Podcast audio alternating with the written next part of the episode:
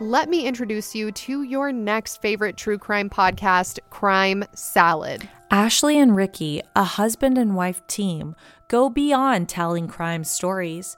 They dive into the darkest corners of human nature with the ultimate goal of preventing future tragedies.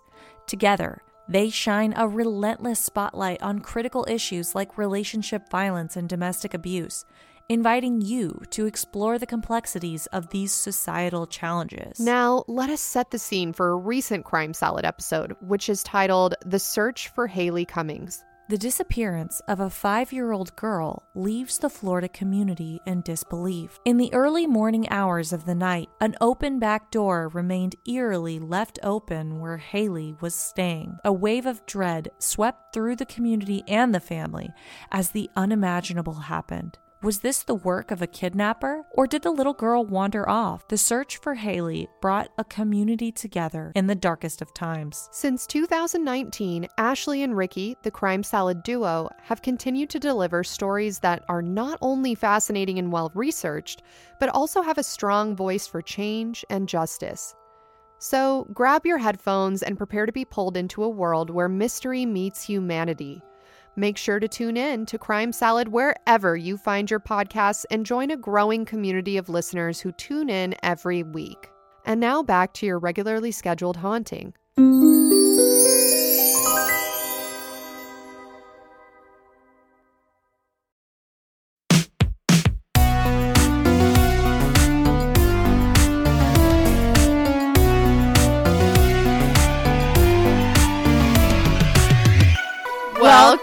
Back to Let's Get Haunted with your host, Nat Strawn. and Aly Terry. It is the second episode of 2020. Whoa. Whoa. We had to take a week off because I have haunted kidneys. Whoa. Whoa. Are you feeling better? I'm feeling much better. I'm Good. still on antibiotics, but um, I end them in like five days, I think. yeah, you look much healthier. Yeah, well, I also have you. makeup on, so that could that could definitely be why. That's like every time anyone tweets at us and is like, "Oh, you guys should live stream when you record." It's like, no, you, you yeah, don't want to. The comments will be like, "Are you okay? yeah, Are you guys okay?" That's Yeah. all anyone's gonna say. Wow, you guys look sick. yeah, you guys look sick. You guys look terrible. Um, yeah. So Natalia, you just got back from a dog party. I did. I got back from a dog party. It was Samson's ninth birthday. James and Lauren were there too, Yeah. who have both been on our show. Let's get They haunted. have. Oh, you're right. Both of them Yeah, have. and James was like, "Oh, can I come do the podcast with you guys?" Like at first he was like, "Oh, it's so great. You guys have been growing. That's so good." Like kind of gassing us up. Cool. then I was like, "Yeah, I'm actually recording it later today." And then he was like, "Can I come do the podcast with you?" And I was like, "Hmm, let me ask Alyssa." I texted Alyssa in front of him. I was like, "Hey, he says he wants to do the podcast." I was like, "Do you even have a mic?" And then he goes, "I have a mic right. I have a mic with me. It's in my car." like he wanted to do it so bad. And then Alyssa was just like, "Um, he can wait until I do my next episode." okay, but you want to know why I said and that? and he said okay, but he was clearly disappointed. Okay, but the reason why I said that, I was not trying to throw any shade at James. I love James. He's a great guest. I only said that because I tweeted something a couple of weeks honestly time makes no sense to me. Time is a construct. It could have been yesterday that i tweeted this. But i tweeted something that said uh, i don't even remember something about epstein or something about something. And he responded and was like hey when you guys do an episode about this i have a lot of thoughts that i want to talk about. So i was like oh, okay i was planning on doing like an epstein themed episode anyway at some point. And so that's why i said that. Mm. Does this mean Epstein is your next episode? Dang it. Yes. It will be about Epstein and it will be about uh, various famous people who may or may not be associated with Epstein. So if I die, Yeah. This that's why. Or it's my kidneys. That's what they want me to think. What if I've been getting poisoned slowly over time because the government caught on and they know that I'm going to do an episode on Epstein? Dude, the possibility of that is like literally so high. It's freaking me out. Okay, wait.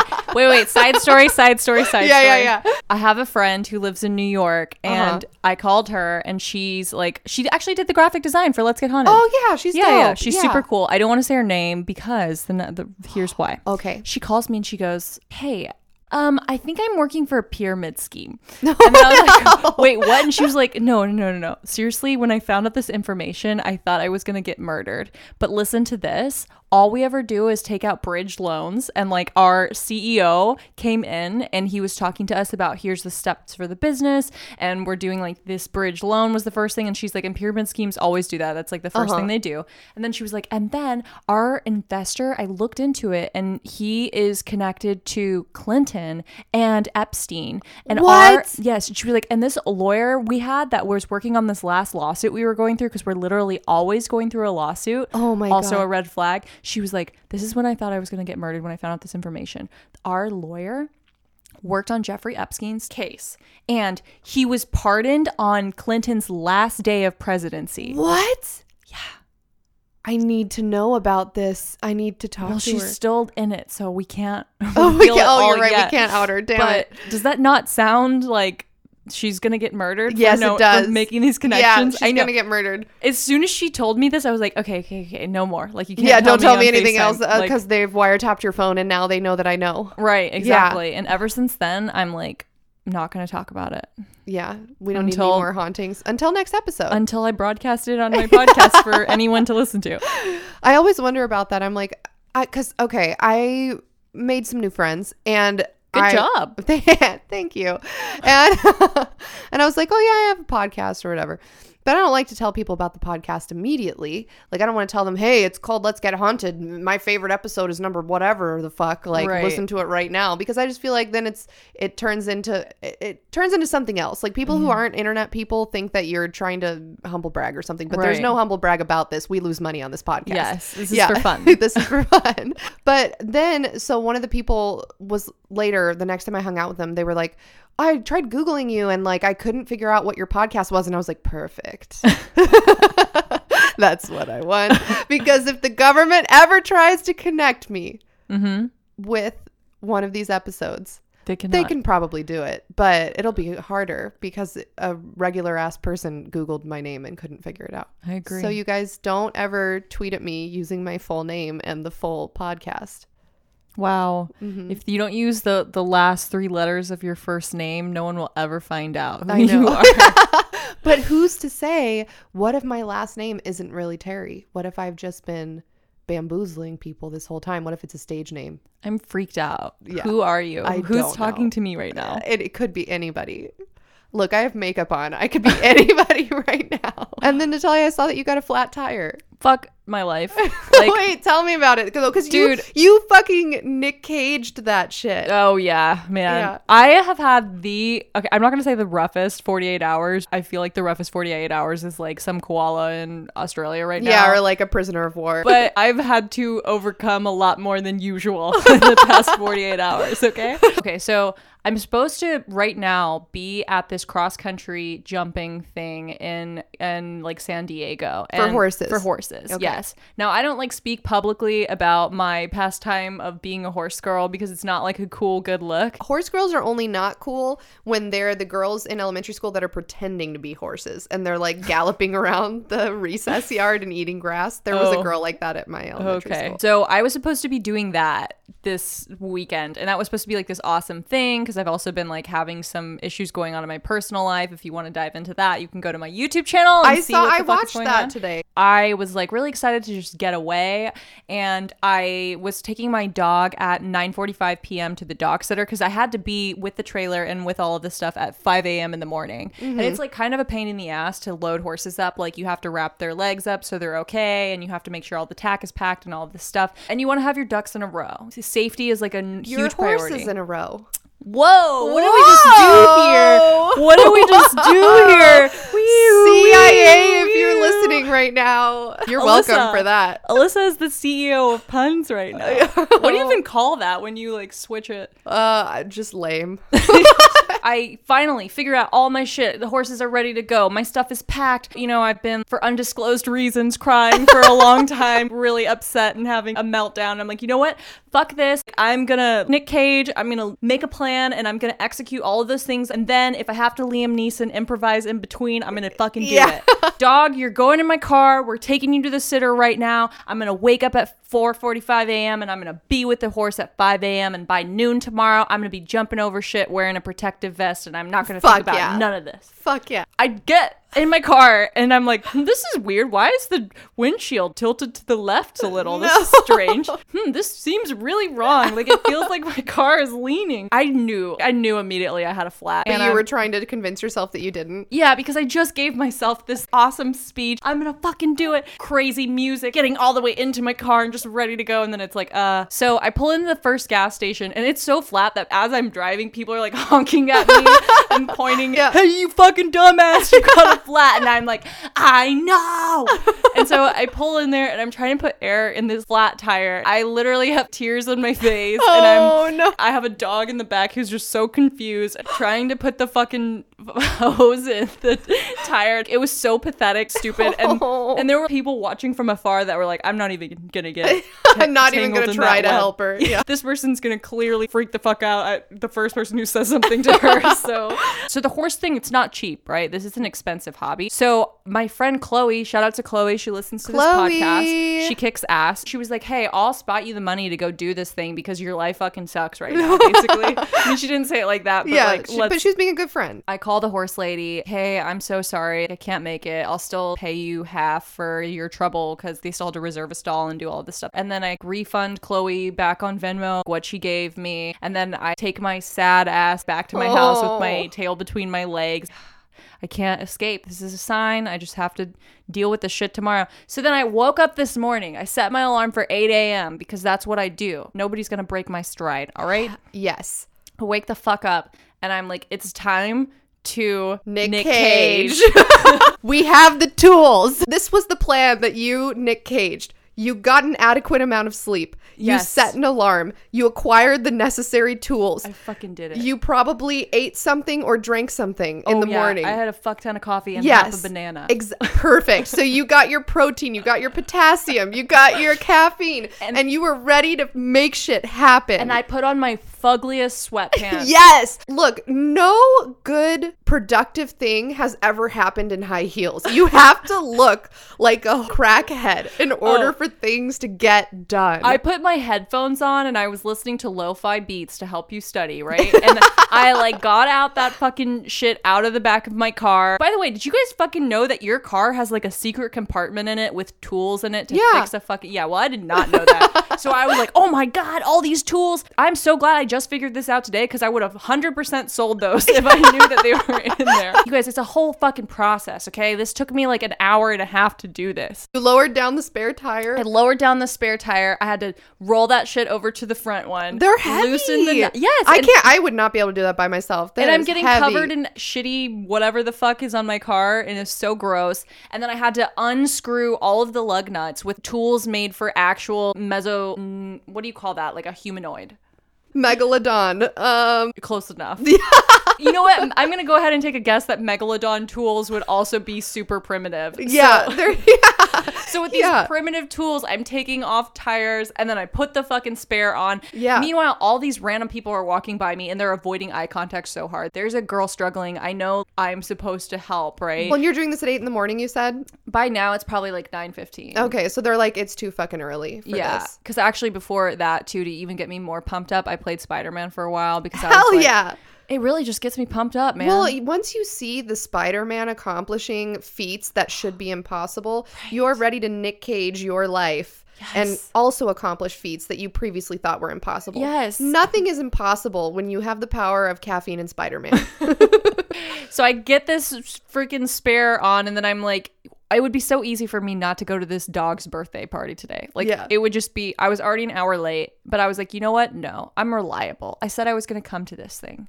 You know what? I want my friends to come through for me when I have some stupid bullshit Hell yeah. that I care about. we are nothing if not our word. Exactly. Yeah. So I'm like, you know what? I'm gonna come through. Okay. And there's like cool patriotic music playing in the back of my Uh-huh. mind. You know, What like the kind of- Declaration of, Independence Oh, has been just found. Ben Franklin reciting.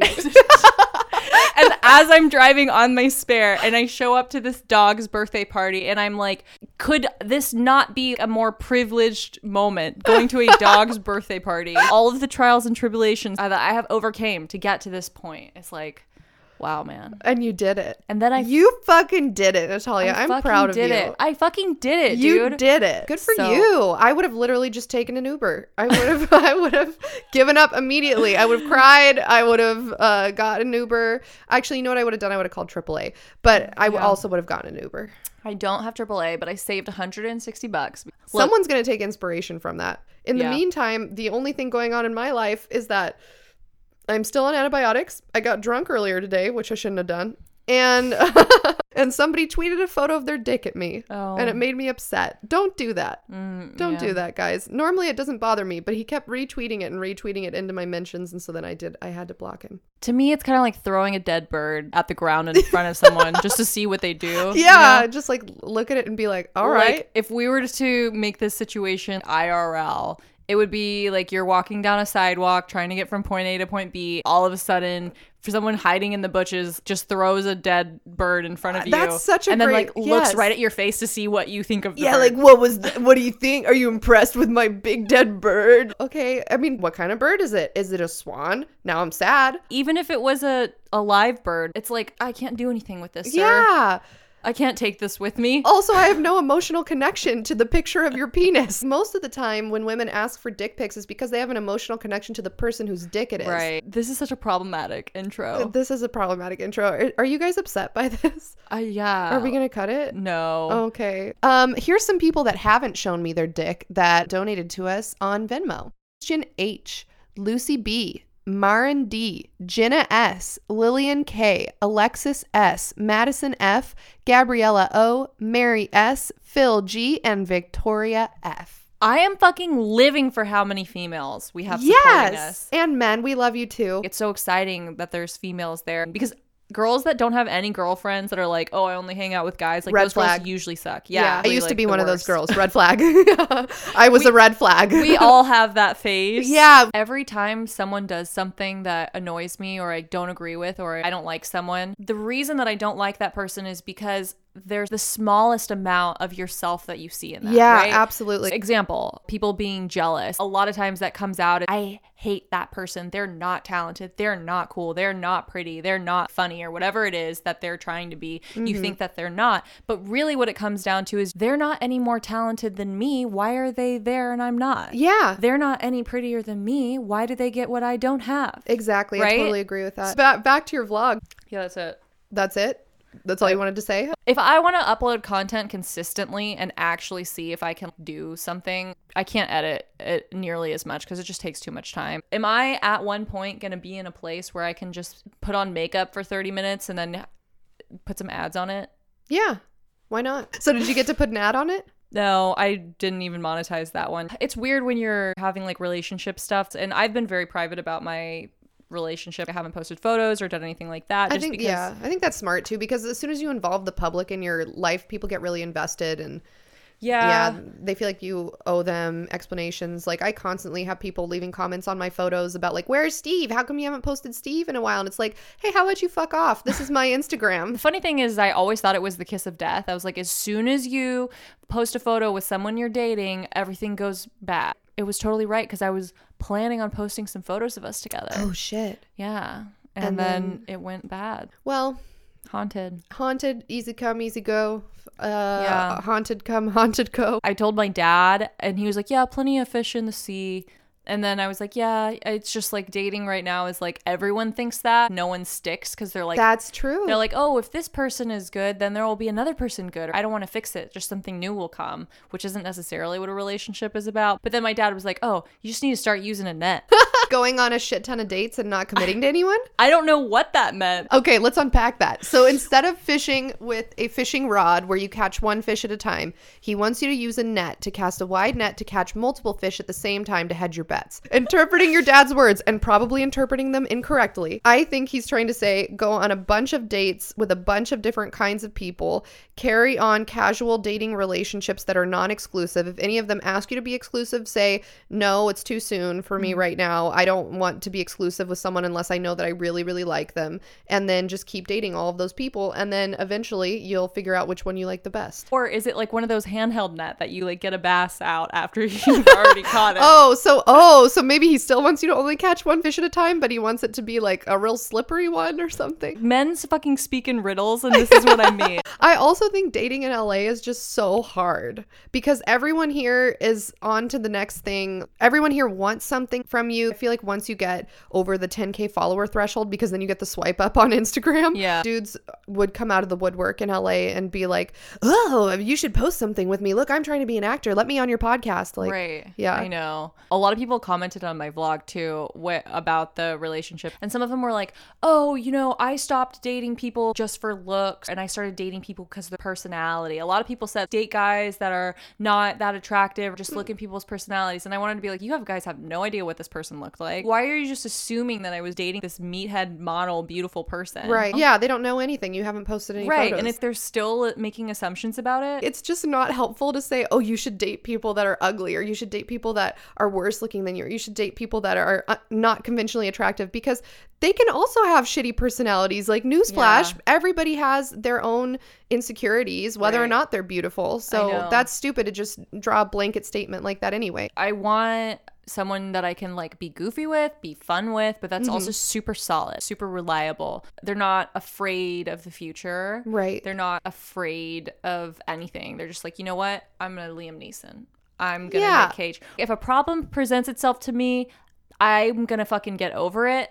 That to me is like the perfect partner. Right. Because that's how I live my life. I feel like that's how all my friends are too. And that's why they're my friends, is because we've been through shit. And we're like, you know Yeah. what? I fucking hate this with you right now, but I know we're gonna get We're through gonna get through it. Right. Yeah. Going through those hard times with that person, it makes your bond stronger. It makes them family. I agree. Think about how many times you've been super pissed off at people in your family. And it's like, but they're your family, so you have to love them no matter what. I think we should treat our friendships like that as well. Of course, I'm not advocating for people to get stepped on, right? Like, if someone's actually a piece of shit to you, then feel free to walk away. I used to cut people out of my life so fucking fast. I had a roommate once that was like my best friend, and she did one thing to me, and I was like, nope, never again, never talking to you ever again. And looking back, I'm like, that's not the right way to go about that. Yeah, when we're younger, it's like if someone does something that makes us feel uncomfortable, we're like, I don't want to feel this feeling right now. You're my friend, but you're not acting like my friend. I can't process this. Delete. You know? yeah, control, alt, delete. Yeah, exactly. refresh. Yeah, I think as long as you're not in an abusive situation,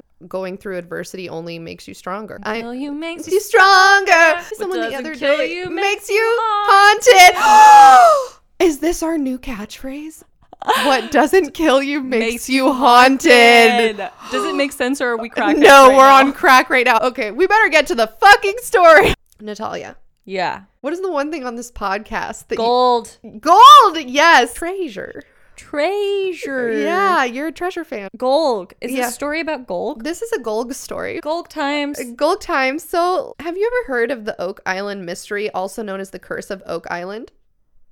I have not. Well, let's start with some background that I pulled straight from Wikipedia. Oak Island is a 140 acre island in Lunenburg County on the south shore of Nova Scotia, Canada. Oak Island is one of about 360 small islands in Mahone Bay and rises to a maximum of 36 feet above sea level. The average annual temperature in the area where Oak Island is located is 7.1 degrees Celsius, which is 44.8 degrees Fahrenheit. So this island's pretty small, 140 acres. Yeah, and it only small. comes out 36 feet, Feet above sea Yeah, level. so it's probably underwater sometimes. There's like swampy mm-hmm. areas. It's definitely waterlogged. The ocean has an effect on Oak Island in terms of visibility, much like our Eilean lighthouse, yeah, our Eilean Mor episode. So the southern coasts of Nova Scotia can be hidden in fog for as many as 90 days a year. These coasts are also vulnerable to powerful storms, which include hurricanes. Oak Island is made up of a temperate broadleaf and mixed forest, and wildlife includes great blue herons, black guillemots, These are birds. osprey, Leach's, storm petrels, eagles, puffins, and razorbills. Oh my gosh, a puffin. I know. Okay, so let me show you some photos. Can we please make the whole Instagram puffins? Yes. So this is what Oak Island looks like. Do you want to describe it to our listeners? Oh yeah, it's got trees. It's got little It's roads lush, connecting right? it. Yeah, it's super lush. Actually, it's not at all what I was expecting. It looks like it's got a sandy beach on one side, rocky beach on the other side, and, And then it- there's a bridge. Yeah, and it connects to the mainland of Nova Scotia. Now I'm going to show you a blue heron. Wow. Oh, that looks like the Mothman. No. It does kind of, right? Yeah. Yeah. Just doesn't have the red eye. Look at how cute this is. The Oh. black guillemot or guillemot. Oh yeah, I'm I'm like so living for this bird's It is aesthetic. so cute. It's like a goth No. it's queen. like, dude, the inside of his mouth is like so red. It's like kind of graphic. and then this is an osprey. Those are cool. Mm-hmm. Raptors. This is a Leach's storm petrel. It's just like a bird. All these are birds. When the bird background goes this deep, she's literally scrolling through different photos of birds right now. Thank you for the birdscape. You're welcome. Just a little bit of bird background. And then the geology of Oak Island was first mapped in 1924, which found a composite of four drumlins, two large and too small, forming the island. A drumlin is that a is that a tiny drum with legs that walks around like a gremlin? God, I fucking wish.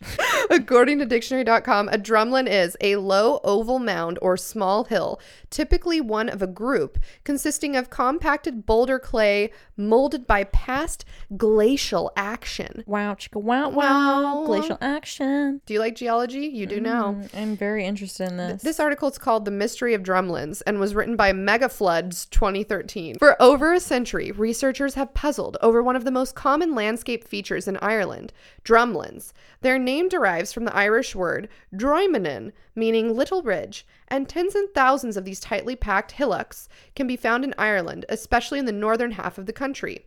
Their shape is one of their defining characteristics, often compared to an inverted spoon or half buried egg, but their internal com- composition varies widely, and so therefore do theories on their formation. is this where the treasure is? While it is clear that they are related to glacial activity, generations of both leaving certificate and undergraduate students have pored over contrasting theories, such as those of John Shaw in the 1980s, who postulated that catastrophic outburst floods are the cause of their formation. However, none of these theories could explain the entire range of internal sedimentary structures found, which varies from homogeneous glacial till to distinct stratifications, including internal deformation in some cases. This is an island that's interesting because they're not really sure why it's it's been why it looks the way it looks. I'm just trying to tell you that drumlins are haunted. Oh. Nobody, like geologists, don't even know like exactly how they form. right. They know it's related to glaciers, but that's it. haunted plateau. This is an educational podcast. Of course. I'm talking to you about some birds. Gotta have them. I'm talking to you about some drumlins. Gotta have them. This is what a drumlin looks like. It is a haunted plateau. Yeah. Oh, okay, cool.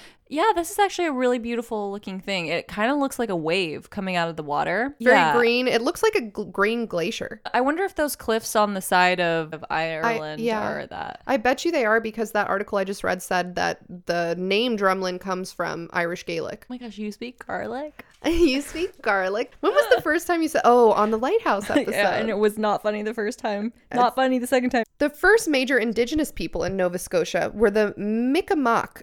I'm pronouncing that wrong. It's but it's M I apostrophe K M A Q. Mi'kmaq, who formed an Indian nation in present-day Canada several thousand years ago. The area that encompasses Oak Island was once known as the Sagapenagatig. Sagapenagatig. This is the worst episode. Well, is We're in the weirdest mood I know. Look, we're going through something. While it is unknown when Oak Island was first discovered, the tribe had a presence in the overall area, which included the entire island of Newfoundland. The earliest confirmed European residents date back to the 1750s in the form of French fishermen, who had by this time built a few houses in the future site of the nearby village of Chester, Nova Scotia. Okay. Following the expulsion of the Acadians during the Seven Years' War, the British government of Nova Scotia enacted a series of measures to encourage settlement of the area by the European descended New Englanders. The first major group of settlers arrived in the Chester area from Massachusetts in 1761, and Oak Island was officially surveyed and divided into 32 four acre lots in the following year. A large part of the island was owned at the time by the Monroe, Lynch, Seacombe, and young families who had granted the land in 1759. In the early days of British settlement, the island was known locally as Smith's Island, after an early settler of the area named Edward Smith. Cartographer Joseph Frederick Wallet DesBarres renamed the island Gloucester Isle in 1778. Oh. Shortly thereafter, the locally used name Oak Island was officially adopted for the island. Early residents included Edward Smith in the 1760s, and Anthony Vaughan Sr. in the early 1770s. In 1784, the government made additional land grants, this time to former soldiers, which included part of Oak Island. It wasn't until July 6, 1818, that the original lot owners' names were mapped for the Nova Scotia Crown Lands Office. Oak Island has been intermittently owned by treasure hunters No. ever since early settler stories started appearing in the late 1700s. What kind of treasure? The hunt for treasure got so extensive that in 1965 a causeway was built from the western end of the island to Crandall's Point on the mainland, 200 meters away, in order to bring heavy machinery onto the island. So you know that picture I showed you of the island, and you pointed out the bridge that goes. Yeah, goes. that's the causeway. that was only built because people are convinced that there is treasure on this island. Con- Why is there treasure on the island? So, Oak Island has had several different recent owners, which include a treasure hunter named Dan Blankenship, who initially partnered with Oak Island Tours Incorporated, run by David Tobias. Oak Island Tours eventually dissolved, and in February 2019, it was announced that a new partnership had been formed with a company called the Michigan Group. This group consists of brothers Rick and Marty Lagina.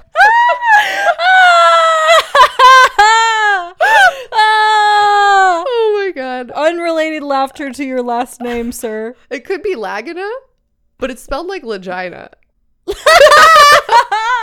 and his partner Craig Tester. like testing. Are you kidding? I'm not. Lagina and And Tester. And Alan Kostrzewa. His last name's fine. Who had been purchasing lots from Tobias. It is unclear who was involved to what degree, as Blankenship only revealed Kostrzewa's name to the press, saying that he was, quote, on board. Blankenship owned 78% of the island with the Michigan Group until his death on March 17th, 2019, at the age of 95. oh my gosh, that was so recent. hmm Oak Island is also privately owned by seasonal residents who make up the remaining 22%. In total, there are two permanent homes and two cottages occupied part time on the island. Now, Natalia, have you ever heard? You asked me, why do people think that there's treasure, right? Yes. Have you ever heard of Captain Kidd? No. Okay, let me show you a picture of Captain William Kidd. Describe it. Oh, Fuck, kill, marry. Captain Kidd, Captain Kidd, and Captain Kidd. n- absolutely not a grenade. You know where you just pull the grenade. Yeah. he looks like a fucking George Washington guy. He's got like a powdery wig. Yeah, he's got the white wig on. He has like a little white kerchief around his neck. He has a double breasted coat on. How did they used to paint these oil paintings? Because it looks like they just took a piece of grass and like rubbed it on, Yeah, a, on a right? canvas. Like very poorly done. I don't know who the painter of this portrait is, but you have roasted him. and he deserves it. I mean, he looks like someone, he looks like a captain. He yeah, he looks like austere, like his his expression is very stern, like he's just looking at you like Like he's hiding treasure. yeah. Let me tell you about Captain Kidd. Captain William Kidd, born in 1655, was a Scottish sailor who was tried and executed for piracy in 1701. According to legend, a dying sailor from Captain Kidd's crew was in a hospital on his deathbed in the late 1600s. With his dying breath, the sailor allegedly told the attending nurse that Captain Kidd had buried treasure worth 2 million pounds on Oak Island. No, Before the nurse could ask any more questions, the sailor passed away. Why do they do that? Like what what which part? Which part? Why do they do what? I don't understand why use your last dying breath to tell someone else where there's treasure just because you don't want Captain Kidd to have the treasure? Well, I think Captain Kidd, if he was executed in 1701 and this is the late 1600s that this guy's on his deathbed, maybe Captain Kidd is in jail.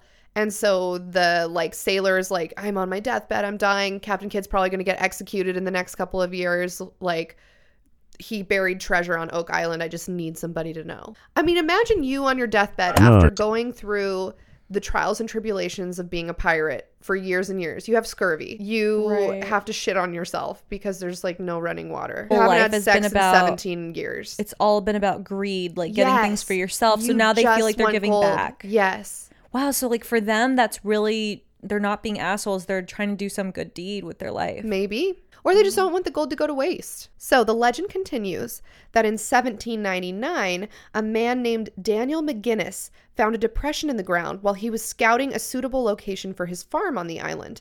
McGinnis, who believed that the depression was consistent with the Captain Kidd story, sought help with digging. With the assistance of two men identified only as John Smith and Anthony Vaughn, he excavated the depression and discovered a layer of flagstones two feet below. According to later accounts, oak platforms were discovered every 10 feet that they dug. So they start digging, right? Mm-hmm. And it's this depression. He thinks that it's like consistent with this guy that was on his deathbed saying that somewhere on the island there they dug a huge pit is Yeah. the thing the sailor said. And they dug down super deep and they put two million pounds worth of treasure down there and then they filled up the pit. Right. Okay, But he digs down and all he finds is So platforms. yes, correct. So he finds but that's kind of like an indication Something something's there because this is like a man-made thing down every 10 feet. Oh. So every Oh. 10 feet down that they dig, they find plywood. I thought you meant 10 feet like across. No, no, they're So digging it's going down. down. So like 10 foot there's plywood. At 20 feet there's plywood. Oh, that's crazy. isn't that nuts? What's at the bottom? Yes. Okay. So the accounts also mention tool marks or pick scraps in the walls of the pit. So they can tell that there's been human activity there because they're seeing these like man-made like Where like someone pickaxe deep, marks. deep down here. Yes, correct. Yes. Okay. Like Mother Nature is not just putting conveniently every 10 feet plywood, right? Right. Okay, we're on board. The earth was also noticeably loose, not as hard packed as the surrounding soil. The three men reportedly abandoned the excavation at 30 feet due to superstitious dread that overcame them. Another twist on the story has all four people involved as teenagers. In this rendering, McGinnis first finds the depression in 1795 while on a fishing expedition.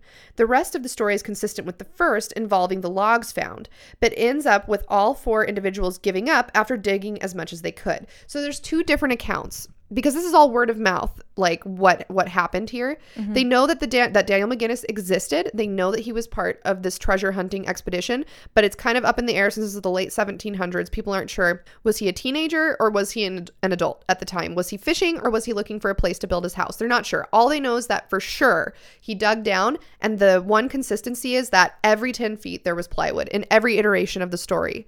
This is, has held true. Okay. okay in 1802, a group known as the Onslow Company allegedly sailed from central Nova Scotia to Oak Island to recover what they believed to be hidden treasure. Whoa, whoa, whoa. They dug down to 30 feet and then they just were like, no, no, no, this is haunted. Let's go. Yes. So they were overcome with this existential dread, this superstitious dread washed over them. And they felt like if we keep fucking with this, if we keep digging down deep, we're going to find something that we're not ready for. We're going to find something that's going to curse us, or we're going to find like a portal to hell, or we're going to find something that we're not supposed to see, like cursed treasure. We're going to die if we keep digging down. They, they all, all of them, whether it was three or four, because the stories are different, whether they were teenagers or adults, the story, the consistencies are that they felt like they had to stop digging or something bad was going to happen to them. So they go out and they're talking to people in Canada and they're like, "Hey, we f- like we think we found this money pit, this treasure pit where Captain Kidd buried his 2 million dollars worth of treasure and we dug down and we s- found all this plywood every 10 feet, but we feel like if we keep fucking with this, something is going to fuck with us."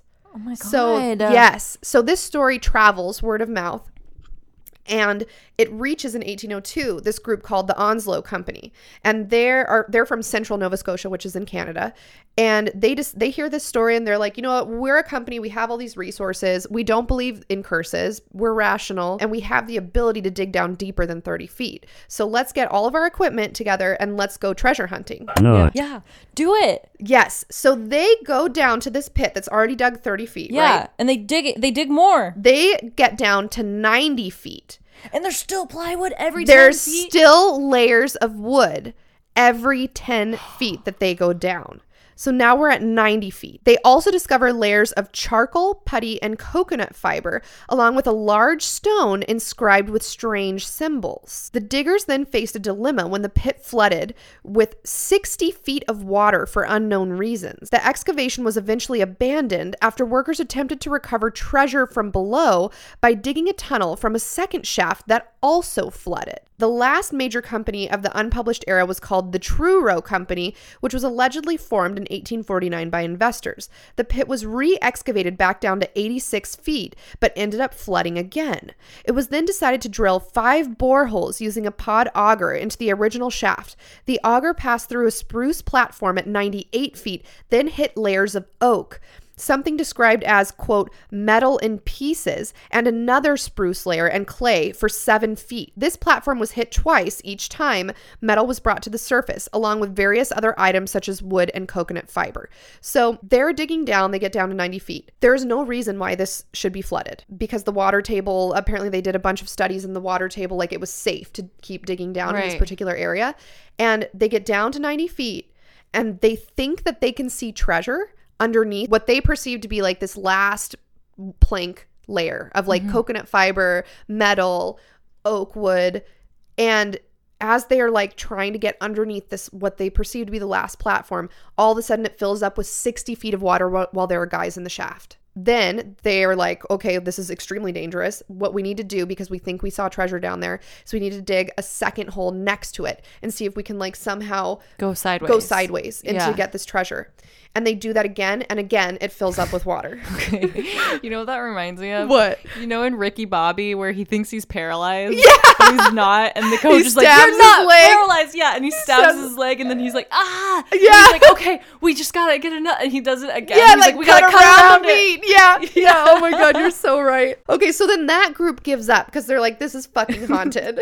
Why don't these people just put a fucking scuba mask on? Get a goddamn underwater flashlight. well, this is um the 1800s, so I'm not sure Oh. if that's been invented yet. Oh, okay. Now I see why they're like, oh, water. Yeah, I don't know how to swim. Exactly, and somebody dies. Okay. so Yeah, so they're like, so the company is like, okay, we just lost a worker. Like, we need to abandon this. Fuck this. There's probably no treasure there anyway. They're like very salty about it. I'm picturing just a, you know, a giant hole that goes straight down. And so to Yes, me, that's when what it they're starts doing. filling, I'm like, why don't you just swim up to the top? But I guess not everyone knows how to swim. And I also think like maybe they're carrying heavy tools or they have heavy tool belts Right. around their waist. Yeah, or, or are they in a machine? We don't know because there's no pictures from the 1800s. Uh, so then another shaft was dug to 109 feet deep northwest of the original shaft, and a tunnel was again branched off in an attempt to intersect the treasure. Once again, though, seawater flooded this new shaft.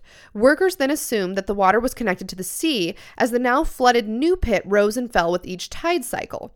The Truro Company shifted its resources to excavating a nearby cove known as Smith's Cove, where they found a flood tunnel system. When efforts failed to shut off the flood system, one final shaft was dug 118 feet deep, with the branched off tunnel going under the original shaft. Sometime during the excavation of this new shaft, the bottom of the original shaft collapsed. It was later speculated that the treasure had fallen through the new shaft into a deep void, causing the new shaft to flood as well. The Truro Company then ran out of funds and was dissolved sometime in 1851. Okay. If the technology in 1850s can't even figure out how to dig down here, Yes. then how did they build this? If Captain Kidd ca- buried this shaft in the late 1600s and now these people can't figure out how to dig a shaft almost 150 years later. Yes. Why? Okay. So I'm going to get into some of the theories, but one of the theories is The water table changed? well, it's well known that pirates when they buried their treasure would booby trap Oh. the area that they had buried They- it. how would they know how to do something that sophisticated? Are they like th- this is ju- This is but this is all they do, Natalia. They just pillage towns, collect the treasure, Nut. bury the treasure, and booby trap. That's literally all they that pirates do during this era. Now, why do they do that? Why do they not just take their treasure? We've talked about this so many times. The Jameson family, where we talked about like why the fuck would you bury your treasure and then like Yeah. you know? But in that story, someone was sick and they like thought that they would get robbed if they Yeah, brought why, their treasure why did back Captain Kidd do this? so the main theory that I read is that Captain Kidd is like super misunderstood and and he had gotten this treasure and he knew it would look bad and and he was actually wrongly executed and so when he was being like called back to Scotland to stand trial he was like I need to get rid of this treasure and like Right. bury it and like stand trial explain myself and then I can go back and get the treasure but instead of being able to go back he was executed for piracy Oh. Mm-hmm. So this is all word of mouth stuff still. This is all stuff that happened, but it's all oral history. Right. So the details are kind of murky. Now, the first published account took place in 1857 when the Liverpool transcript mentioned a group digging for Captain Kidd's treasure on Oak Island. This would be followed by a more complete account by a justice of the peace in Chester, Nova Scotia in 1861, which was also published in the transcript. However, the first published account of what had taken place on the island did not appear until October 16, 1862, when Anthony Vaughn's memories were recorded by the transcript for posterity. So this is one of the guys that we know for a fact helped McGinnis. Uh, remember we were talking about McGinnis found this depression and, you know, was he fishing when he found it or was he scouting out a place to build a farm? We don't know. Right. But one of the guys that helped him was um, this guy Anthony Vaughn. So McGinnis is already dead. All the other people that may or may not have helped them were already are already dead, but Anthony Vaughn is still alive, and so the transcript decides that they're gonna write down his oral history, his memories of what happened during that time. So he's like an old man at this point. So that's why people say like, is he reliable? Is he not reliable? Is he embellishing to make himself sound cooler? Who knows? Activities regarding the Onslow and Truro companies were also included that mentioned the mysterious stone, and the Truro owned auger hitting wooden platforms along with the quote metal in pieces. So, this is the first time we have written accounts of what the Truro company found and of what the Onslow company found when they were digging down with their like professional equipment. The accounts based on the Liverpool transcript articles also ran in the Nova Scotian, the British colonist, and is mentioned in an 1895 book called A History of Lunenburg County. In early 2000, investigator Joe Nickell reviewed the original accounts and interviews with descendants of McGinnis and the original Oak Island landowners. While later sources state that the treasure had been discovered by three young boys, Nickell reported that the story was about three adult lot owners who discovered the depression on the island and began digging. The next major excavation attempt was carried out in 1860 by a company called the Oak Island Association. The original pit was re excavated yet again to a depth of 88 feet, and two more shafts were dug. The first one missed its intended target of an alleged flood tunnel, while the other intersected the original shaft via a branched off tunnel at around 105 feet deep. Both of these shafts were filled with water when an alleged flood tunnel was again breached. At one point of the platforms placed in the original shafts at 98 feet collapsed and dropped to a lower level. The effect caused the two platforms to drop as well, with the treasure now resting some 119 feet below saw- ground. is the treasure there or not? They're saying everyone that's digging during the 1800s says that they can see something. They can see something down below this last platform, but every time they dig down, they keep hitting these like booby traps or flood tunnels, whatever you want to call them, and then the treasure drops down another level. So people think that the treasure is now resting at this point. The people think that the treasure is now resting some 119 feet below ground, along with an estimated 10,000 feet of lumber. The first of six accidental deaths during excavation occurred during the fall of 1861 when a pump engine boiler burst. The oh. explosion was first mentioned in an 1863 novel titled Rambles Among the Blue Noses, while mention of a death came five years later. Another shaft was dug in the spring of 1862, one which was 107 feet deep. This new shaft was parallel to and connected with the original shaft as it was used to pump water out of the original shaft to a depth of 103 feet. Although the pumps could not keep up with the floodwater, tools that had been used by the Onslow and Truro companies were recovered. So it's like even though these original primitive companies don't have anything documented until like oral history starts getting documented, we know that they were there because and we know we they made it down to that depth because now these other companies are finding these tools that they used like way down in like these flood tunnels. Okay. Okay, so they're finding like historical. Yes, so they're finding like historical artifacts. Right. Um, and so we know that this is more than a legend in so much as that we know that people were down there. Right. So they must have seen something to want to go down there. Okay. Okay. I'm so into this right now. Okay, good. Where's the gold? Golg? Give me the Golg. Okay, the Oak Island Association also did some work at Smith's Cove by drilling a few shafts in an attempt to shut off and seal the alleged flood tunnels. All of these attempts were failures in the end due to the tide, which eventually broke through barriers that were put in place. One final attempt was made in 1864 to intersect the treasure pit, resulting in an alleged flood tunnels again being breached. By this time, salt water was undermining the walls of the original shaft, which some workers refused to enter. The original shaft was inspected by mining engineers who declared it unsafe, and the company abandoned their efforts yet again when their money ran out. So now we're on like company number five that's trying to get down there and they can't get down there. We've already had two people die so far. In 1866, a group known as the Oak Island El Dorado Company, or more commonly the Halifax Company, was formed specifically to find the treasure. By this time, there were many shafts, many boreholes, and many tunnels under Oak Island made by previous treasure hunters. When a plan to shut off the alleged flood tunnels from Smith's Cove didn't work, the company decided to shift focus to the original main shaft. Exploratory holes that were drilled turned up bits of wood, more coconut fiber, soft clay, and blue mud. Having found nothing of interest, the group gave up the search in 1867. In 1896, an unknown, unnamed group arrived on the island with steam pumps and boring equipment. Although the pumps were unable to keep water out of the flooded shaft, boring samples were taken. It was claimed that one of the samples brought a tiny piece of sheepskin parchment to the surface. The parchment had two letters VI or WJ written in India ink. The second accident, so this is like an artifact now Right. that they bore down with this boring instrument. So like people can't go down. It's just like a tiny borehole. This is the deepest it's ever gone before. When it comes back up, so, there's a piece of parchment stuck to it. And it has India ink on India it, ink. which is pirate ink. So it could be pirates, it could be authors, but it shows that like something that is, man-made, was buried there. and it's important, right? Because who the fuck goes down that deep Yeah. just to put like a piece of parchment? But they're like irritated because it's only it's like a little piece comes up and it's either a VI or a WJ. They're not sure. They don't even know what the parchment says. The third accidental death occurred on March 26, 1897, when a worker named Maynard Kaiser fell to his death. In 1898, red paint was poured into the flooded pit by the group, reportedly revealing three exit holes around the island. Okay, so 1897, this worker dies. yeah. They give up for a while because this is bad. This is now the third accidental death while they're trying to get this treasure. Then in 1898, they come back, they reconvene, and they're like, okay, we got to figure out where this fucking water's coming from because all the flood tunnels that we're trying to like close off don't seem to be doing anything. We close off a flood tunnel and there's still water getting in somehow.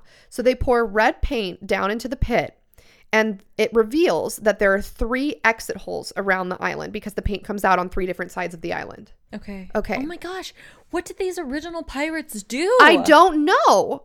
Yeah, they're like very advanced, right? Very This is advanced. aliens. Or was this alien? Was this aliens? I mean, what? I don't understand how pirates could do this. Maybe they had help from an alien? I don't know. I'm not saying it wasn't aliens, is all I'm saying.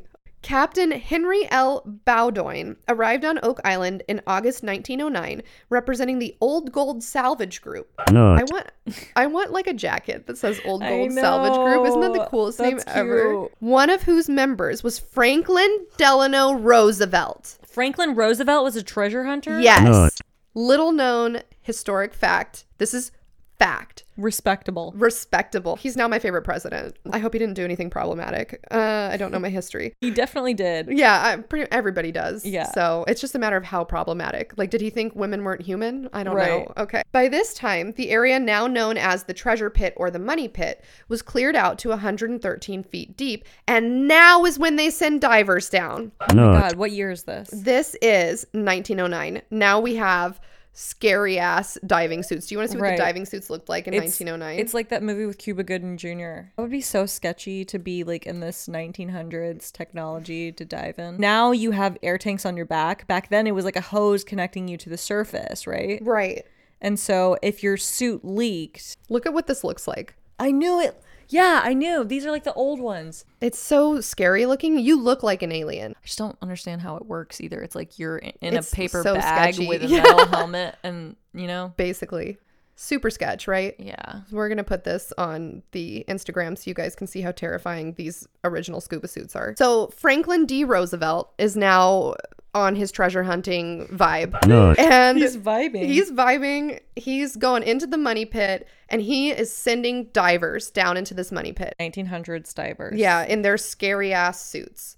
Although multiple borings were taken in and around the pit, none of the cores revealed anything of interest this time. Bowdoin also examined Smith's Cove, where drain tunnels and a ring bolt in a rock hand reportedly had been seen. A what? A, Let ro- me- a rock You hand? know what? Let me tell you. Hold on. A ring bolt. Oh, maybe that's like a nut No. of some sort. A rock hand. I think I I just don't. You were just say gonna wrong thing. skim over that. They found a ring bolt and a rock hand, and you weren't. you didn't think I was gonna ask. They find what they think is a hand that's been like chiseled out of rock. Oh, Holding one of these, a ring bolt. So, like, just more evidence of man made shit. Right. I Yeah. know, but what is But down why? there? But why would a sculptor? So, they think they found part of a sculpture, essentially. So that could be part of the treasure. it could be. It this very treasure's well could super be. messed up now, though. Yeah. like, it's all just gonna be. flooded. There's a piece of parchment missing that like probably holds some very important information that's not 'Cause when I- recoverable. When I think of treasure, I think of gold coins, but not all treasure is gold coins. It could be priceless works of art. Yeah, it because could two, be. it's just two million pounds worth of treasure. Yeah, so you're right. It could be priceless works of art. It could be sculptures. Mm-hmm. Could be parchment. Priceless literary works. We don't know. Original manuscripts. Okay. Although the group found the remains of an 1850 cofferdam, no evidence of anything else was found. Let me tell you what a cofferdam is. Still thinking about La- Lagina and Tester. yeah. They probably met at a bar and they were like, What's your last name? Tester? Well, mine's Lagina. We got to do something together. Tester is just kind of like whatever, but it's But when you put it with. combined with, Lagina. Yeah, Lagina has it worse. For yeah, sure. for sure. Okay, so a cofferdam is a watertight enclosure pumped dry to permit construction work below the waterline, as with building bridges or repairing ships. Maybe that was like the secret tunnel that you're supposed to go through to get to the treasure. Well, it's from the 1850s, they estimate. So it's probably from another treasure hunting group. But did they find something of interest? And that's why they built this cofferdam to like mm. pump out the water. But no evidence of anything else was found. Bowdoin later examined the stone cipher in Halifax and found basalt rock, but the symbols had been scratched off. He was doubtful that the symbols could have worn off the rock given its hardness. The group left the island in November 1909, but Roosevelt kept up with Oak Island news and developments for most of the rest of his life. So, do you remember at the very beginning I was telling you that the first people ever to dig down, they ended up finding this rock that had these like weird cipher symbols on it? Yes. Yes. Okay, so Bowdoin, who is partners with Franklin D. Roosevelt in this treasure hunt, he goes to examine that rock and he finds that, that somebody has deliberately scratched the symbols off because he's saying this couldn't have naturally worn off because it's like a super hard stone. So if there were in fact strange symbols on it, which everybody else that saw the stone said there were strange symbols on it that didn't make any sense, then now that they're removed, did somebody steal the stone and replace it with this one? Or did somebody deliberately scratch off the cipher? And why would they do that? To keep anyone else from from finding, the, true location of the treasure or did it hold some mysterious spell we don't know in 1928, a New York newspaper published a feature story about Oak Island. William Chappell became interested and excavated the pit in 1931 by sinking a 12 by 14 foot, 163 foot shaft southwest of what he believed was the site of the 1897 shaft, which was thought, without evidence, to be near the original pit. At 127 feet, a number of artifacts, including an axe, an anchor, and a pick, were found. An anchor, like from a boat, like from a pirate. The pick was identified as a Cornish miner's pick, but by this time the area around the pit was littered with debris from previous excavation attempts, and finding the owner was impossible. Gilbert Hedden, an operator of a steel fabricating company, saw the 1928 article and was fascinated by the engineering problems involved in recovering the reported treasure. Hedden made six trips to Oak Island and collected books and articles about the island. He went to England to consult Harold T. Wilkins, author of Captain Kidd and His Skeleton Island, about a link he found between Oak Island and a map in Wilkins' book. After Chappell's excavations, Hedden began digging in the summer of 1935 after he purchased the southeastern end of the island. Imagine being so rich that you just have a whim that you want to find treasure and you just buy the land that it's supposedly on. Nut. I wish that our podcast could buy an island. In 1939, he informed King George VI about developments on the island. Further excavations were made in 1935 and 1936, but none of them yielded any results. Robert Restall, his 18 year old son, and his work partner Karl Graeser came to Oak Island in 1959 after signing a contract with one of the property owners. In 1965, they tried to seal what was thought to be a storm drain in Smith's Cove and dug a shaft down to 27 feet. On August 17th, Restall was overcome by hydrogen sulfide fumes. His son then went down into the shaft and also lost consciousness. Graeser and two others, Cyril Hiltz and Andy DeMont, then attempted to save the two men. A visitor to the site, Edward White, had himself lowered on a rope into the shaft, but he was able to only bring out DeMont. Restall and his son Graeser and Hiltz all died. Wait, they died from sulfur? from their machines that they brought down to like dig deeper into the hole. Three people died just on this one excavation. We already have had four that's deaths. like now we have seven. Yeah, we have seven deaths in total searching for this treasure. That's a disaster. This is cursed. That year, Robert Dunfield leased portions of the island. Dunfield dug the pit area to a depth of 134 feet and a width of 100 feet by using a 70 ton digging crane with a clam bucket. Transportation of the crane to the island required the construction of a causeway, which still exists, is the causeway we saw, from the western end of the island to Crandall's Point on the mainland, 200 meters away. Dunfield's lease ended in August 1966. In January of 1967, Daniel C. Blankenship, David Tobias, Robert Dunfield, and Fred Nolan formed a syndicate for exploration on Oak Island. Two years later, Blankenship and Tobias formed Triton Alliance after purchasing most of the island. Several former landowners, including Mel Chappell, became shareholders in Triton. Triton workers excavated a 235 foot deep shaft known as Borehole 10X and supported by a steel caisson to bedrock in 1971. According to Blankenship and Tobias, cameras lowered down the shaft into a cave recorded possible treasure chests, human remains, wooden cribbing, and tools. However, the images were unclear and none of the claims have been independently confirmed. Show me the fucking image I am now. gonna fucking show you the fucking image right now. Oh my god. Okay. Treasure and Treasure. human like this is like literally Pirates of the Caribbean. Yes. Skeletons and treasure. Yes. Basically these pirates found a cave and then buried the treasure in it and then maybe dug themselves up out of the cave and then filled the shaft that they had built their exit way up to get out. Yeah. And they maybe like they left someone down there. Maybe one of their comrades died. You just need a really skinny person to go down that borehole. Steven. Get get down that borehole. Okay, so do you want to describe for the audience what you're seeing? It's like okay, it's, like re- grainy, right? It's like really grainy. It's really hard to see. There but that looks like human remains, right? Like it looks like a hand. definitely looks like yeah, It doesn't look like uh just like a weird fucking rock, right? Right. This looks like it could be human remains. Okay. Work was halted due to a lack of funds and the collapse of the partnership. The company that ended up not being able to find the treasure, they're like, okay, well, we already invested so much money in this. What we should do is we should start a tourism business. So it's just basically like a fuck, uh, just a fucking shit fest. It's like a, you know what I mean? You know how they make a tunnel through a mountain? Yeah. If they can do that, why can't they just figure out how to get this treasure? Right. Yeah. In 2005, a portion of the island was for sale. 2010, Blankenship and the other stakeholders in Oak Island Tours announced on their website that the Nova Scotia Department of Natural Resources and Department of Tourism allows treasure hunting to continue on the island under the terms of a license. So basically, all these different companies, all these different people coming in, trying to find the treasure, can't find the treasure. The more they try to get it, the more that these terrible accidents occur. You know, floodgates are opening up and they can't figure out how to get down to it. And they're just drilling, they're just basically fucking up this island. They're just drilling down Right. and it's just out of reach. Okay, now that stone I was telling you about. In an 1863 newspaper article, the stone was said to have been built into the chimney of an old house near the pit. And then when they go and tear this down, they can't find the stone. I don't even want to have it. I just want to know what it is. Okay, then Franklin Delano Roosevelt, throughout his political career, monitored the island's recovery attempts and development. Okay, theories.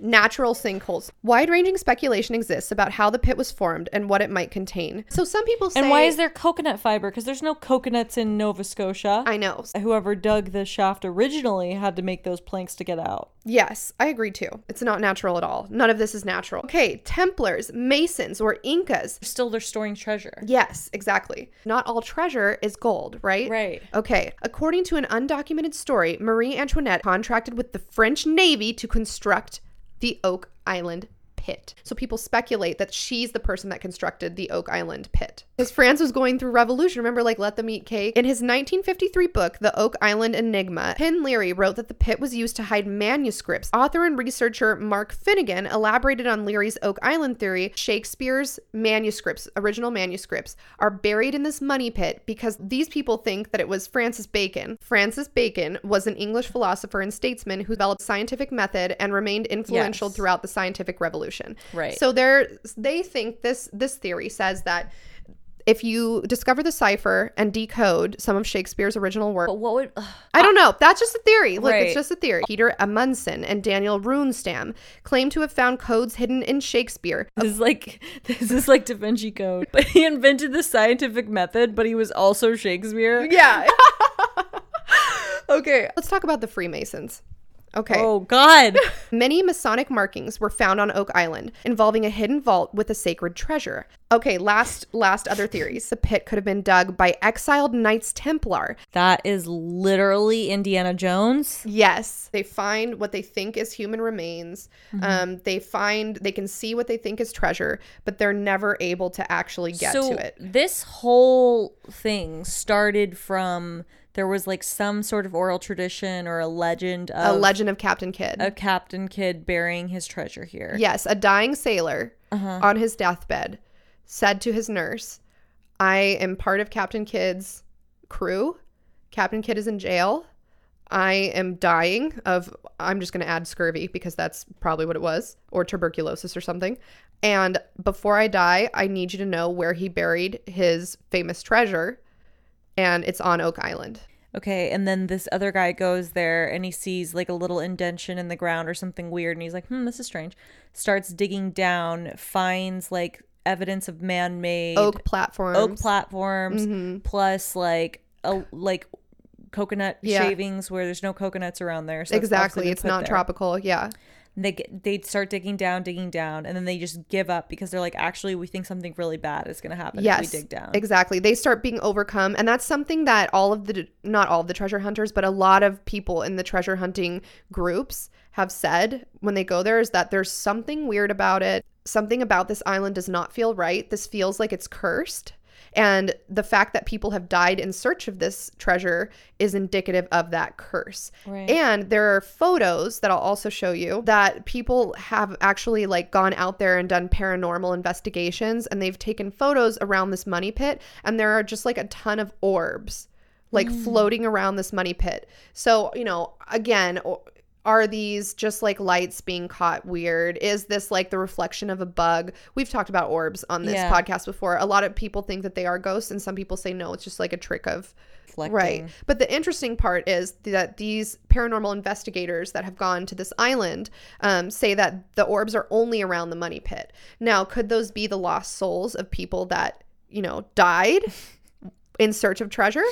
Or is it pirate ghosts protecting the treasure? Some people think Captain Kidd resides there, his ghost protecting the treasure. I God, I just want to just fucking dig down and get it. it's so frustrating. And now um, the Discovery Channel, I believe it's the Discovery Channel or Nat Geo or something. I Can't don't know. they- they they have a show. They have a show now called The Curse of Oak Island. I have not watched it yet, but apparently they're in search of the treasure currently, and they're documenting um, all of the companies that are going there and still searching for the treasure. Yeah, I mean, I, I wish I we just at least knew what we were looking for. You know, Yeah. that would make it easier. I agree. What did they? What did we do? What? How do we get know. it? I don't know. I want the treasure though. You know what? I don't even want it. I just want to see it. I'm Yes. like the Harry Potter when he looks in the mirror, Yeah. and they're like, "He, you, it's okay. you can keep bringing that stone." up. Yeah, I just want to look in a mirror and have myself tell me, "Hey, Captain Kidd's treasures in your pocket." But you know what would be even cooler? I think out of all of those theories, I think What's is your favorite? uh Shakespeare's manuscripts Yeah, because I think it's pretty cool that they bore down deeper than anyone had ever gone, and Right. the core sample that they took when they brought it back up was like a piece of parchment with India ink with letters. Like that's kind of cool. that's really cool. Yeah, because think that really that cool. shows that something is down there that's There's man-made. something down there. Yeah. I mean, I guess the real mystery is why, what the hell were these humans doing from at least the 1600s? Because that's where they've dated some of this back.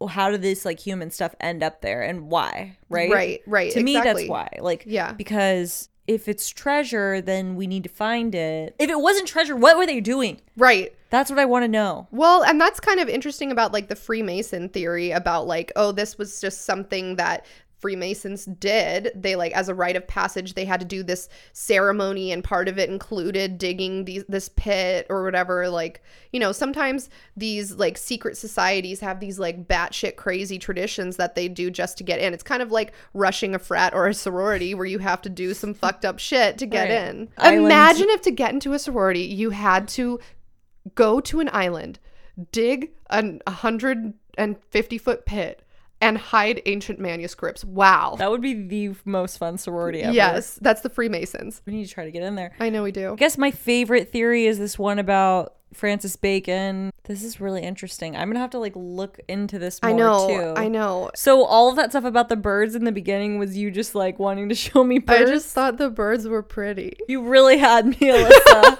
you had me like really thinking about these birds and really thinking about this this plateau. Look, are these birds the souls of dead sailors of Captain Kidd's crew? I don't know.